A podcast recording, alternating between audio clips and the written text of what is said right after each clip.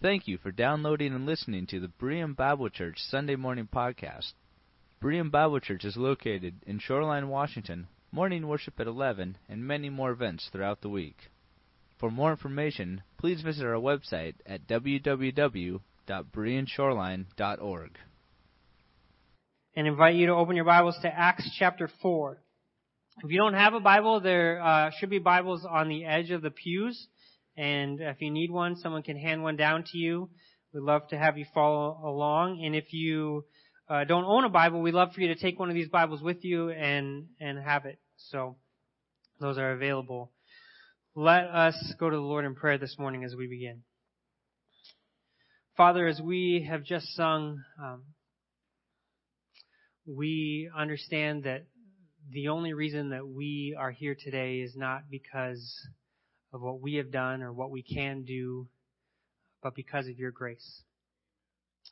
Uh, we, we ask that you remind us of that this morning.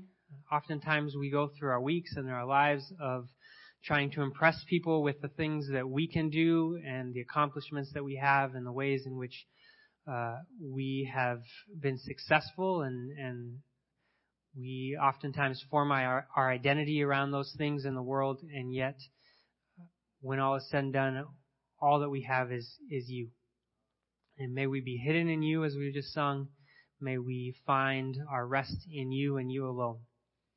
Uh, strip us of those pretenses, strip us of those things that make us feel important, uh, and let us rest in your goodness and your grace today. Pray this in your name. Amen.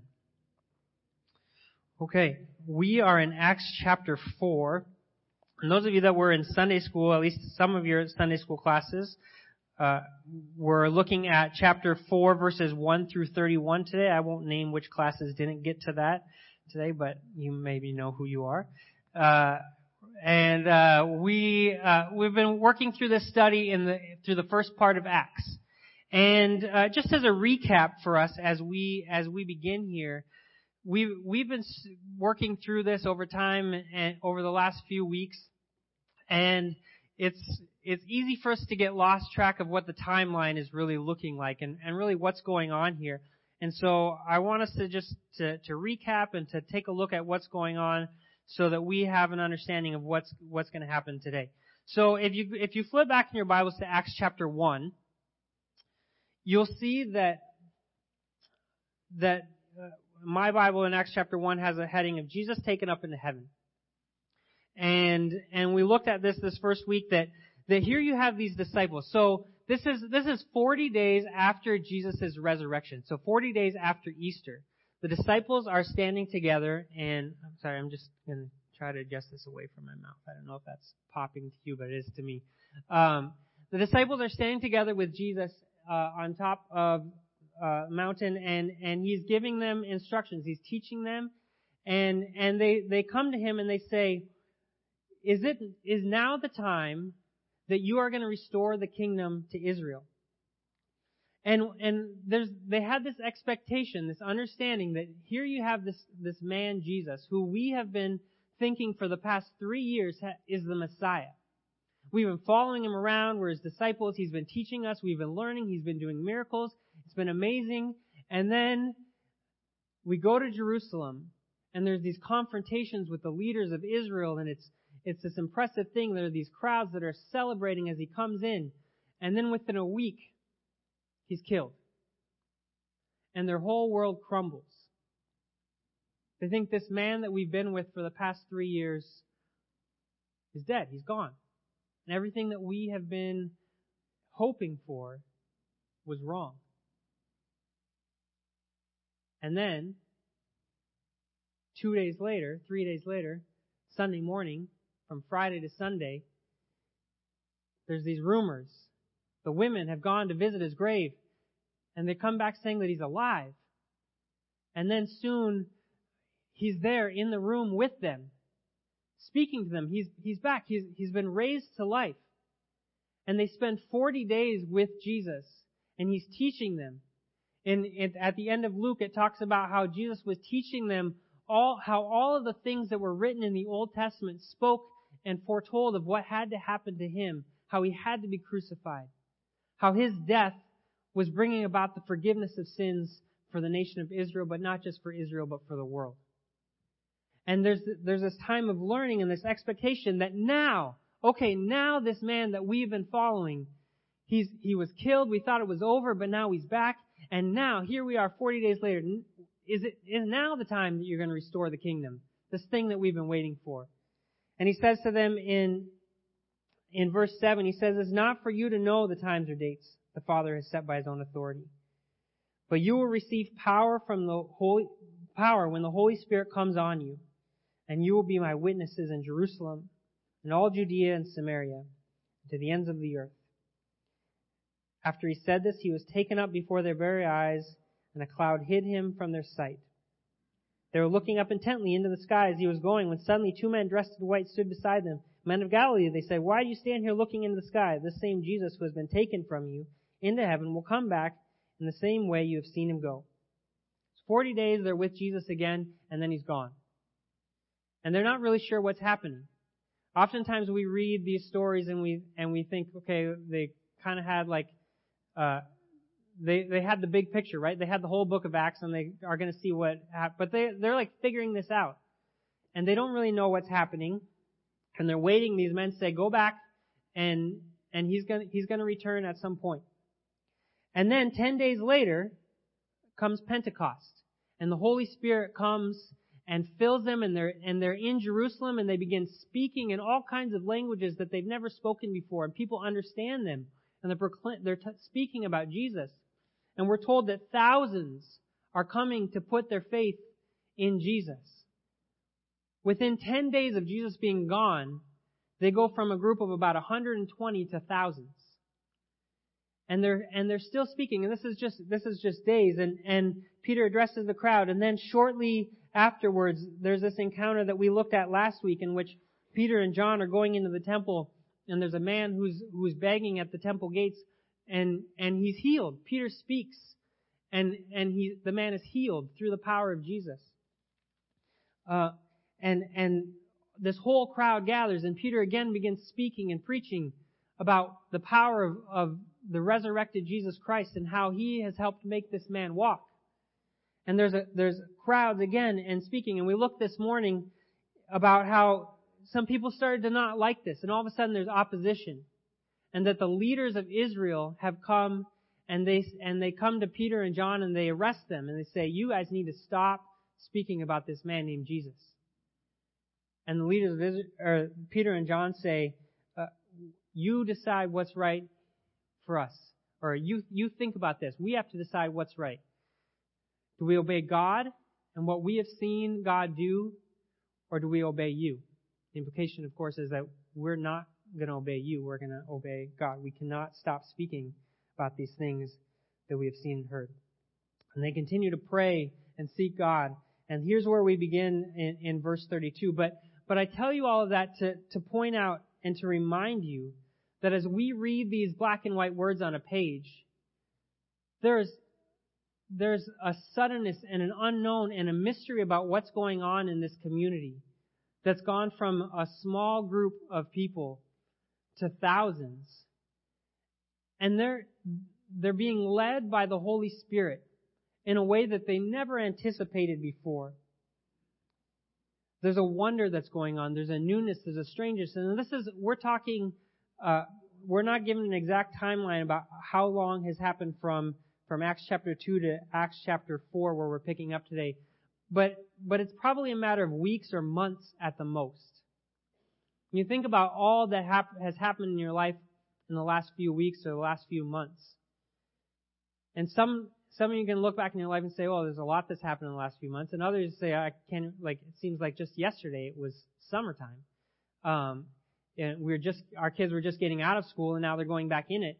And it, it time just has flown by. And this is, a, this is not a huge amount of time. And there, so there's this wonder of, of what's going on. There's this excitement of God is doing something in their midst. But there's this strangeness that they, they have some idea of what Jesus has taught them about the scriptures. And, and their understanding of what has happened and the, and the resurrection and the implications of that through the Old Testament scriptures to what's happening now in, in their lives. But there's also a, a mystery and an unknown. They don't have the whole picture of what's going to happen to them and how this is all going to play out. There's an expectation that, that somehow what's happening here is the beginning of something new, but they don't really know when Christ is going to return. They don't know how it's going to happen. And, and, so they're taking it one step at a time. And it's important for us to pause and remember that because oftentimes we look at a guy like Peter and John, especially at this part in this in the story, and we think well, these guys were like apostles. These guys, we put them on a pedestal of all that they must have known and been aware of.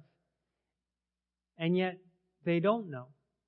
And they're figuring it out. And they're wrestling through these ideas. And there's a strangeness to what's going on. They begin some instructions, but even, I mean, Acts chapter 1 where they're standing there and it's, and they're waiting for Jesus to come back as he goes up into heaven and these guys show up and they say, what are you doing? Go back. He'll, he'll come back. You don't know when. They say, now are you going to restore the kingdom? He says, it's not for you to know, but you will be my witnesses. And so they go and they begin to be his witnesses and they begin to proclaim. And here's where we pick up in verse 32 today. Uh, all the believers were one in heart and mind. No one claimed that any of their possessions was their own, but they shared everything they had. With great power, the apostles continued to testify to the resurrection of the Lord Jesus. And God's grace was so powerfully at work in them all that there were no needy persons among them.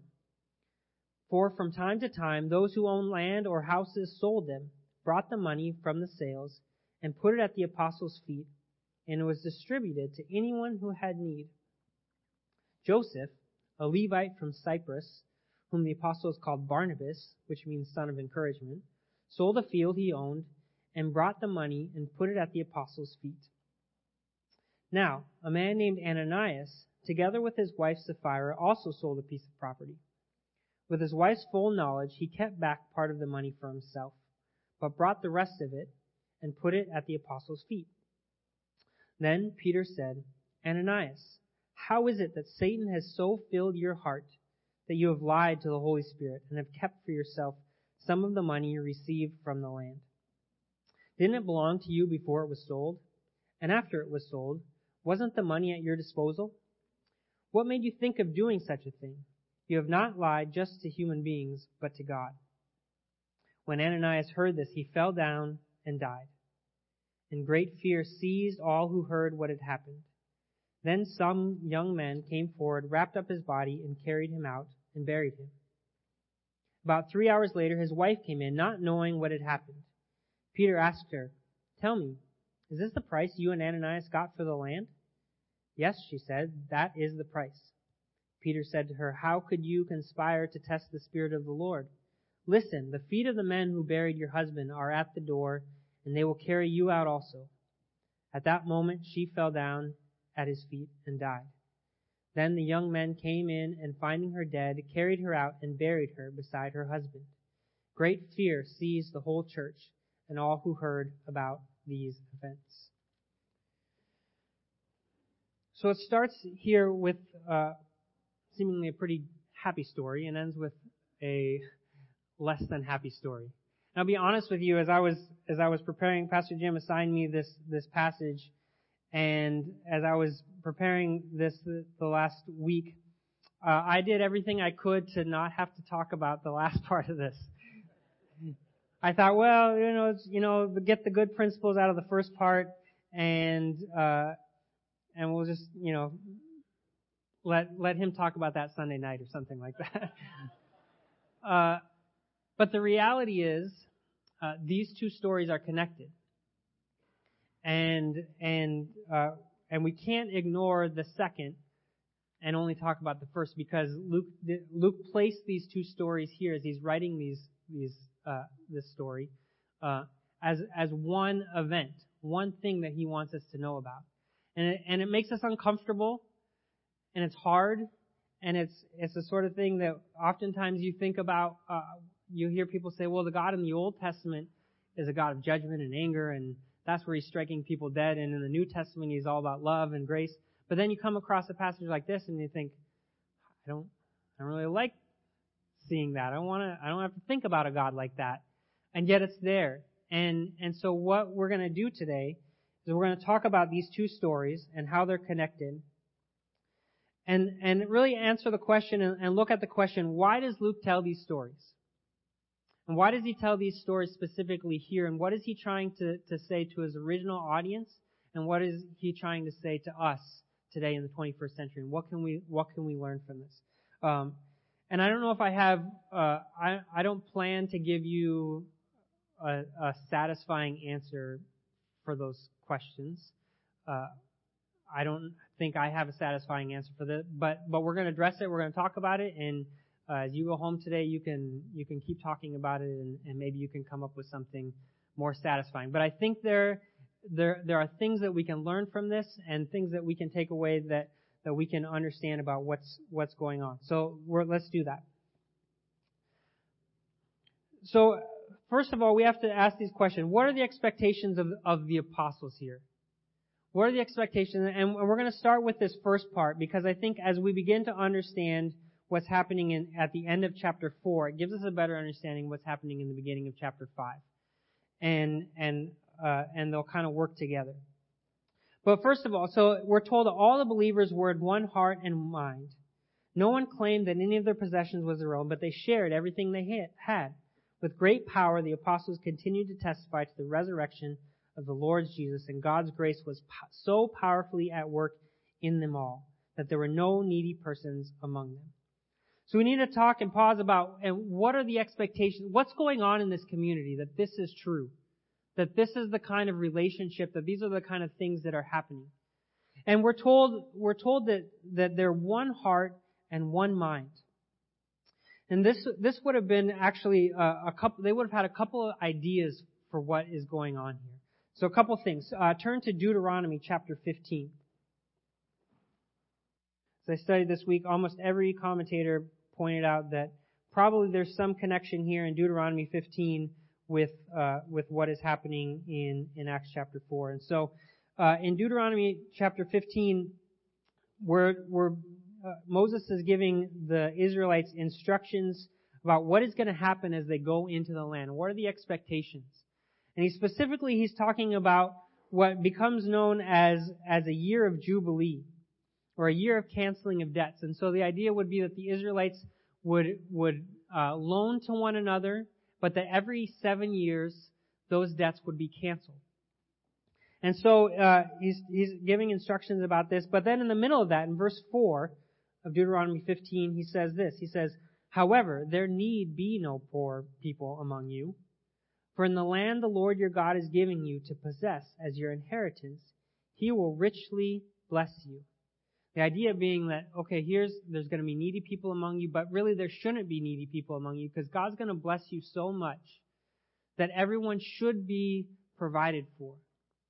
But regardless, he's giving these instructions for debt. And he, and he goes on, just for the context here, he says, he will richly bless you if only you fully obey the Lord your God and are careful to follow all these commands I am giving you today. For the Lord your God will bless you as he has promised, and you will lend to many nations, but will borrow from none. You will rule over many nations, but none will rule over you. If anyone is poor among your fellow Israelites in any of the towns of the land the Lord your God is giving you, do not be hard-hearted or tight-fisted toward them.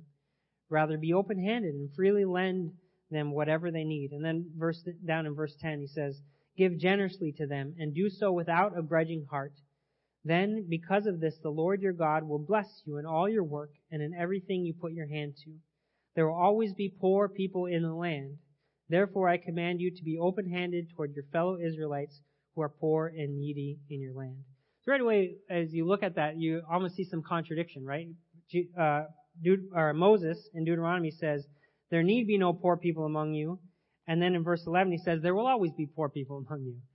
Uh, but regardless, there's this idea that, that because of the blessing that God is giving you, you should be able to care for those in need around you.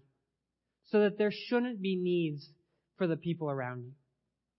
And a lot of commentators, a lot of scholars have an understanding that, that what the, the community of these early believers felt and understood about what was happening in their midst was that God was doing something so new and radical in this community that they were experiencing some kind of this year of canceling of debts, that whatever needs, they would be able to come together as, as a community and care for one another.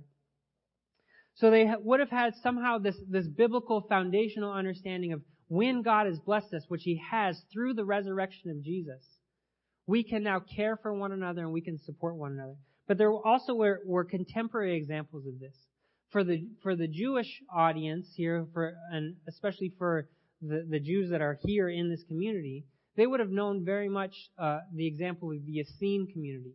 Uh, you may have heard that name, the Essene community, maybe not. Uh, how many of you have heard of the Dead Sea Scrolls? So the Dead Sea Scrolls uh, were were produced by this Essene community out in the wilderness. And what they were, they were they were a people who had separated themselves from the rest of the nation of Israel. And they chose to, to live, move out into the wilderness as, as like a, a fellowship and a commune, uh, in, in order to keep themselves pure. And they're living out in the wilderness, and they, and they shared all their possessions. And they, they lived in this, in this area where, where everyone brought their wealth together and then distributed it equally in this, um, sort of utopian, here we are out here in the wilderness waiting for the Messiah to return and save us. And so they would have had this example of this. And then in the Greek, so, so Luke is writing to a, a guy named Theophilus, and his audience is very much a, a Greek audience, people who probably were, were Gentiles. And they also would have had some understanding from the philosophers of their day and previous philosophers, Aristotle, Plato, they would have had all of these understandings that, that an ideal among friends is to be in a community where everyone is sharing their things equally. And, and there's, we don't necessarily have examples of this actually happening, but this would have been a, a well-respected and a, and a well uh, looked after uh, hope within the Greek community. That man, if you have a group of friends where you can just share and and everyone can get along and nobody owns their own stuff, but we're all sharing together. That that's an ideal that we're looking for in in Greek society. And so they would have had these examples, and, and so as, as the audience would have read this, uh, as Theophilus would have read this, as the believers would have been experiencing this, they would have had some contemporary ideas of what's going on. But there's some differences. Um, there's some differences for the Essene community because this was a requirement for the Essene community that they, if you're going to be a part of this community, you have to surrender everything that you have, and it goes into a pot, and then every, it gets distributed. But this doesn't seem to be the expectation here. Uh, we're, we're not told that everybody sold a field, everybody that had a field. Barnabas is a guy who sold a field. Uh, but he's really, he's, he's named here because he's, he's an extreme example of somebody who did this. Uh, and we don't know if Barnabas had other fields that he didn't sell, but we're told that he sold this field. Um, even with, uh, in our next story with Ananias and Sapphira, uh, Peter says, look, the field was yours. You could have sold it or not. And when you sold it, you could have done whatever you wanted with the money. But what you chose to do is you chose to bring some of the money and pretend like it was all of the money so that you could look good. Uh, and later on, uh, in Acts chapter 12, we don't have to turn there, but, but they're meeting in the home of, of a woman named Mary, who's the mother of John Mark, and she still has a home that they're meeting in. She didn't sell it, uh, to give to the community. So there's this idea that, uh, unlike the Essene community that they would have they would have known about. Some people could choose to opt in and, and give what they need, wanted. Some people could not. Um, it was it was up to you. This is a voluntary act of generosity for the community. Uh, and for the Greeks, this would have been an expectation of this this sharing. This is among friends. This is among social equals. So like, hey, yeah, we're peers. We we all get along, and let's all just kind of choose to be friends together in this place. But here, it's it's the people who have much are giving to those who are in need. And these people who uh, would maybe never associate with one another in any other circumstances are now being formed by this bond and becoming a family in which they choose to give and to share with one another. And why are they doing this? This is really significant. Verse 33 it says, With great power the apostles continued to testify to the resurrection of the Lord Jesus something about what they have experienced in the resurrection of Jesus has changed them. And not just changed them, but changed their fundamental understanding of what God is doing in the world. You have all these people who, uh, months earlier, were not living in Jerusalem sharing all the things that they had together. Thousands of people were being told are, are part of this community that are sharing, that are giving, that are, that are practicing this kind of generosity. But they weren't doing it before they came across Jesus, where they were told about the resurrection of Jesus. And this understanding that somehow what had happened in, through this person who was crucified and then raised to life had brought about a blessing and an understanding and an expectation that God is doing something different in the world than he was doing earlier, that he was doing before Easter. And that this, the shift that has happened is, is the beginning of, of a new way of understanding our reality, of God's power in the world. And so that as they are testifying, it says, that, that they're giving, that they're, they're sharing, this is a way in which, and this is a demonstration of the power the apostles continue to testify to the Lord Jesus Christ, that these things are connected. The resurrection of, of Christ is somehow causing them to be the kind of community that is sharing with one another. And so they do it. They gather together, they begin to share with one another. And so as we read this, we really need to, to ask our question, um, is what's happening here in, in this end of, uh, in the end of Acts chapter 4, is this instructive for us today? Is what Luke is telling us here says, this is what this church did. This is what this community of people did, these early believers. And so this is really the expectation for what believers ought to be doing for the rest of history, that they ought to be giving in this way and they ought to be living in this way at, in the way that they were. Or uh, is it simply explanatory? Is he simply saying this is what they did, and that's part of the story of how this began, but this isn't necessarily instructions for how you ought to then live later. And I would say uh, it's it's a little bit of both. And I want to just take a look at a couple examples of, of this. Um, so, so as the story of Acts continues, uh, Peter begins going around and preaching, and eventually a, a, guy named Paul shows up, and he begins going around and preaching. One of the things that's significant uh, that we that we don't see throughout the rest of the book of Acts is Paul coming along and saying uh, when he when he begins churches and he's starting these communities, saying, "Okay, uh, here's how you ought to share your wealth among each other. And if anybody has land, you need to sell it and put it into a pot so that it can be shared. It doesn't, doesn't seem to be an expectation uh, throughout the community. But let's just t- take a look at a couple, a couple passages. Romans chapter 15. Romans chapter 15, Paul is, is getting ready to sign off this, this long letter that he's, he's writing He's talking about his plan. He wants to go visit Spain.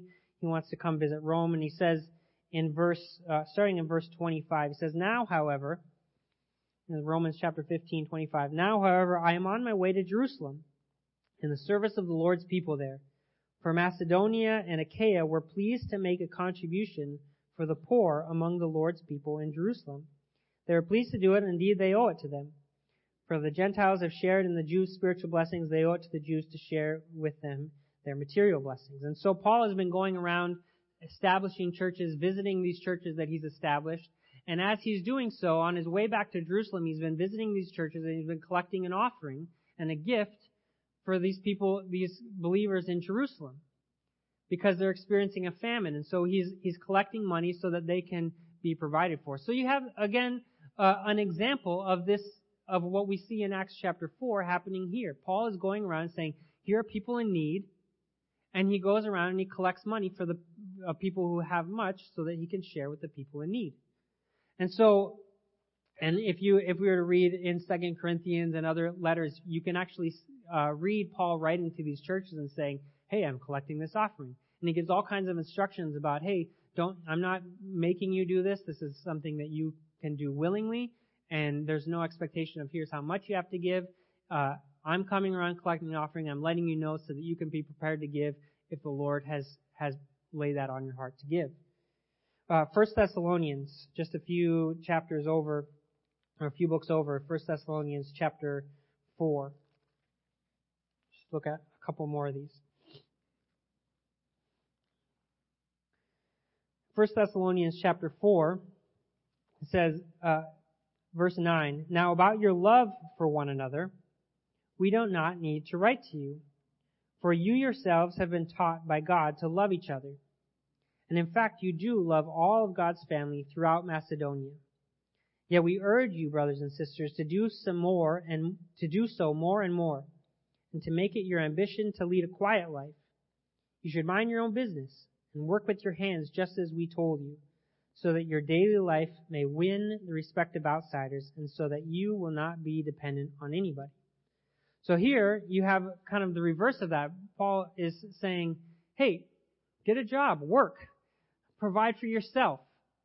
Uh, do what you can. And in fact, uh, just in his next letter to the Thessalonians, uh, just the next page over, he says something very similar. He says, uh, he says, we, uh, verse 10 of uh, 2 Thessalonians chapter 3 says, For even when we were with you, we gave you this rule. The one who is unwilling to work shall not eat.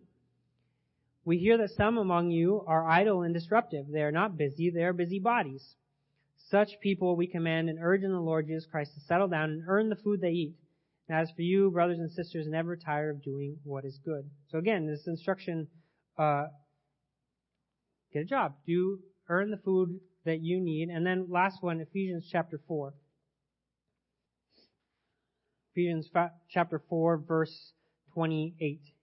He says this, anyone who has been stealing must steal no longer, but must work, doing something useful with their own hands, that they may have something to share with those in need. So here we have both. Paul says, get a job, work, uh, if you're stealing, stop it, and get a job, work, uh, so that you can provide for those who are in need. And so there's this, there's, there is this understanding, this expectation that if you have the ability to earn an income, then you ought to be doing that. But also along with that, that part of your income, part of what you are earning, should be uh, used to share with those who aren't able, who don't have. And there's this there's this reciprocity that that we're we're earning, we're working, but we're also looking out for the needs of those around us, and we're providing. And that this is the kind of community that not only uh, a community that is providing for one another. It seems like some of this providing for those in need is the people around you. But at least in the case of the Jerusalem church, uh, Paul is going around to all of these other churches and saying, if you have resources to give, give to these other people. So there's this responsibility to the community, to their local community, but also to to the churches around them, to other churches around them. So you have uh, what what we have here, and what I think as we as we go back to Acts chapter four, as I said, I think we have both instructions and explanation. But here's, here's what is happening. Here's an explanation of what was happening in this community. But the principles of what was happening here, um, the principles of caring for one another, of, of no one claiming their own rights, of, of valuing people over our possessions, uh, of having, of, of removing our selfishness, of removing uh, our ownership in these things so that we can care for others is, is instructive. And not necessarily in the sense that every, and, and again, this is not really what's expected here in, even in Acts chapter 4, that everyone that has property needs to go out and sell it so that you can provide. But if the Lord lays that on your heart, great. Barnabas is used as a, as a great example of that. Uh, but ultimately what we get um, as, as we look at Acts chapter 4 and chapter 5, as we look at the stories, the, the, the different verses that we looked at in Paul's letters, uh, as we get a picture of this first century Christian community, um, things are not smooth and perfect. And a lot of times you might hear somebody say like, oh, well, we just need to get back to like the way that the, the early church was. Where they were, you know, you look at Acts chapter 4 and look at how well they were doing. But you say, yeah, but look at Acts chapter 5. Uh, and, in Acts chapter 6, and we'll look at next week or in a couple weeks, there's, there's more conflict that comes along. All of a sudden, some of the people who uh, are the widows and being provided for aren't getting as much as some of the other widows who, who are being provided for. And there's a conflict and they need to work that out. And, and as you go on, I mean, in Ephesians, somebody, people are stealing. You have all these early churches that are, that are a mess from, from the very beginning. And it's not an ideal. It's not, it's not as though there's, there's, there, I mean, we're within, within weeks, months of this movement beginning. And already there's conflict and tension. That's not just coming from outside persecution, but within the community. And Ananias and Sapphira, I think, I mean, you don't see God striking down dead every single person that, that lies from here on out. But I think, I think God is using Ananias and Sapphira as an example. Uh, and I don't know, again, it, it isn't a, a, an easy answer to, to address, but I think God is showing the seriousness which, which, with which this community is meant to be united together. And you have this, this beginning phrase in, in verse 32 of chapter 4 that all the believers were one in heart and one in mind. And then this, the, the language that, that Peter uses about what has happened for Ananias of Satan has filled your heart. The only other time that Luke uses this language in any of his writings is when he's talking about Judas. And that Satan entered Judas's heart in order to betray Jesus. And there's this understanding that what's happening with Ananias and Sapphira is a betrayal of the unity and a betrayal of, of the work that the Spirit is doing in their midst. And it's serious. And we may not like it, but it's, it's there. It's, it's a story in the Bible. And the reality is, when you look and you think about your own relationships, And when there is deceit, when there is uh, anger, bitterness that is held on to, it does kill, doesn't it? It may not be physical death, but it kills a community. It kills the work that the Holy Spirit can be doing in our midst. That when there is conflict, when there are people who choose selfishness, when they choose their own desires and their own importance and their own uh, desire to look good over the life of the community and the work that God is doing through the resurrected Jesus Christ. And to say, this is more about me than it is about what God is doing, things can break apart and things can die. The picture of this early church is not smooth and perfect and neat. We never see that in Scripture, that from these first believers all the way through the last churches that we see uh, Paul writing to. There's always conflict. There's, there's struggles. There's things that need to be addressed things that need to be corrected. It, it's complicated. And there's not some past ideal of any church where things were perfect. Those of you that have been, have been around this church since it began uh, probably have memories of all the goodness of what things were like at the beginning, but there was probably conflict in those early days. Those of you that have been a part of starting a, a company, starting a business, um, things were great. Things were, were energized, exciting. This is new. We don't really know what's happening. But there's conflict in that, right? And today, here, in our midst, in our community, there's conflict. There's always going to be conflict. when you get this many people together, it's not going to be smooth and perfect and neat. If you ever find a church that doesn't have any problems, leave because you're probably going to mess it up. It, this is the reality of it. We, we are, we're sinful people. And as much as we have been redeemed by Christ, we still uh, have the ability to hurt one another. And, and our tendency, oftentimes in those situations, is to continue to, when we have been hurt, is to hurt back. Or to just run away.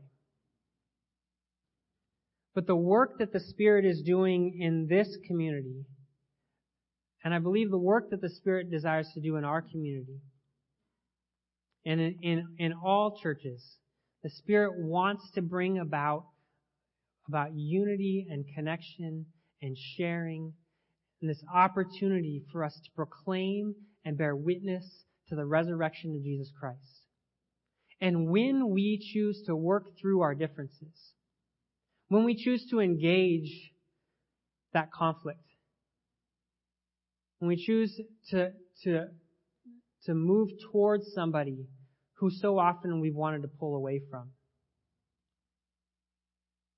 And we work towards unity. Again, it's not like, oh, we just like, hey, we just say we want to be unified and now we're doing it. It's, it's hard. It requires a lot of work. But when we choose to do that, we proclaim the power. We testify to the resurrection of the Lord Jesus. Because we have an understanding, just like these early believers had an understanding. We have an understanding that something different is happening in our world. That, that this is not what we see and what we are operating, what we're doing is not just about uh, my own importance and, and my, but it's about this this church that God is forming and redeeming, and this world that God is trying to redeem. And He's called us, Paul says in 2 Corinthians, He calls us as ambassadors of reconciliation, as people who pursue and engage in this work of reconciliation in our world. With the people with whom we disagree, with the people with whom we don't even want to be in the same room as them. We testify to the resurrection of Jesus Christ when we pursue relationship, we pursue love through the power of Jesus Christ. These early believers, it's not smooth and perfect and neat. There's conflict. There needs to be correction, and it's messy. When we get to Ananias and Sapphira, and it's it's messy. And you move through the pages of the book of Acts, and there's good things that are happening, but it's also messy and it's broken. And it's black and white words on a page that, that don't seem very three dimensional to us. And we look at our own lives and it's very three dimensional. And it takes time and things don't get resolved from one chapter to the next. But it, hits it, it might take days or weeks or months of working through conflict. And yet we're invited to be, and we're instructed to be a kind of a, a community kind of community that, that shares, that supports one another. That when we have more, we can give to those who have less. We can provide for those around us. And in doing so, proclaim the resurrection of the Lord Jesus. Let's pray. God, we ask that um, as we um, think about the people in our own lives with whom we need to be reconciled, we ask for um, courage to to stay engaged with those people. Ultimately, Lord, we ask that you strengthen the unity of this church here on this corner. In doing so, that you strengthen our unity with our brothers and sisters here in Shoreline. Strengthen the unity that we have with our brothers and sisters around the world. That through our testimony, through our witness, through the ways in which we choose to love one another, that you may be glorified. God, if you're laying it on our hearts, if you're laying it on anyone's hearts to give their time, to give financially, uh, that's that's between you and them. We ask that we may be a kind of people who, even as we talked today, of the Vision House, that we may be people who are committed to caring for the needs of our community. And we think about Shoreline Community Care, and we think about the Vision House, and we think about uh, the refugees that are coming into our into our area, and we think about the homeless uh, kids and the kids who we're providing lunches for for schools, and all these all these families, all these needs that we know are around us. May we be a generous people who give willingly.